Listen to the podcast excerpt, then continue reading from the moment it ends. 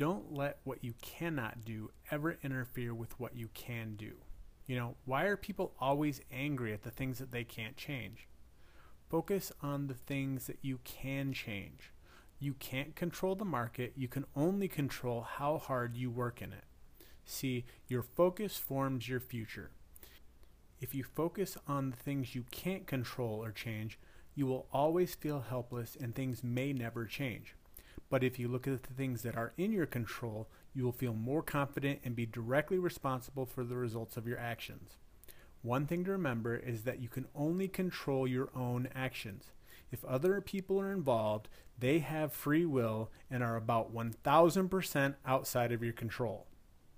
With that, you have to develop the mentality of if it is to be, it is up to me. This eliminates any excuse or blame for things like other people who are out of your control. So, your action for today is to take a look and see if you've been spending more time focusing on things that are out of your control. And if so, make a conscious effort this week to focus on what you can control.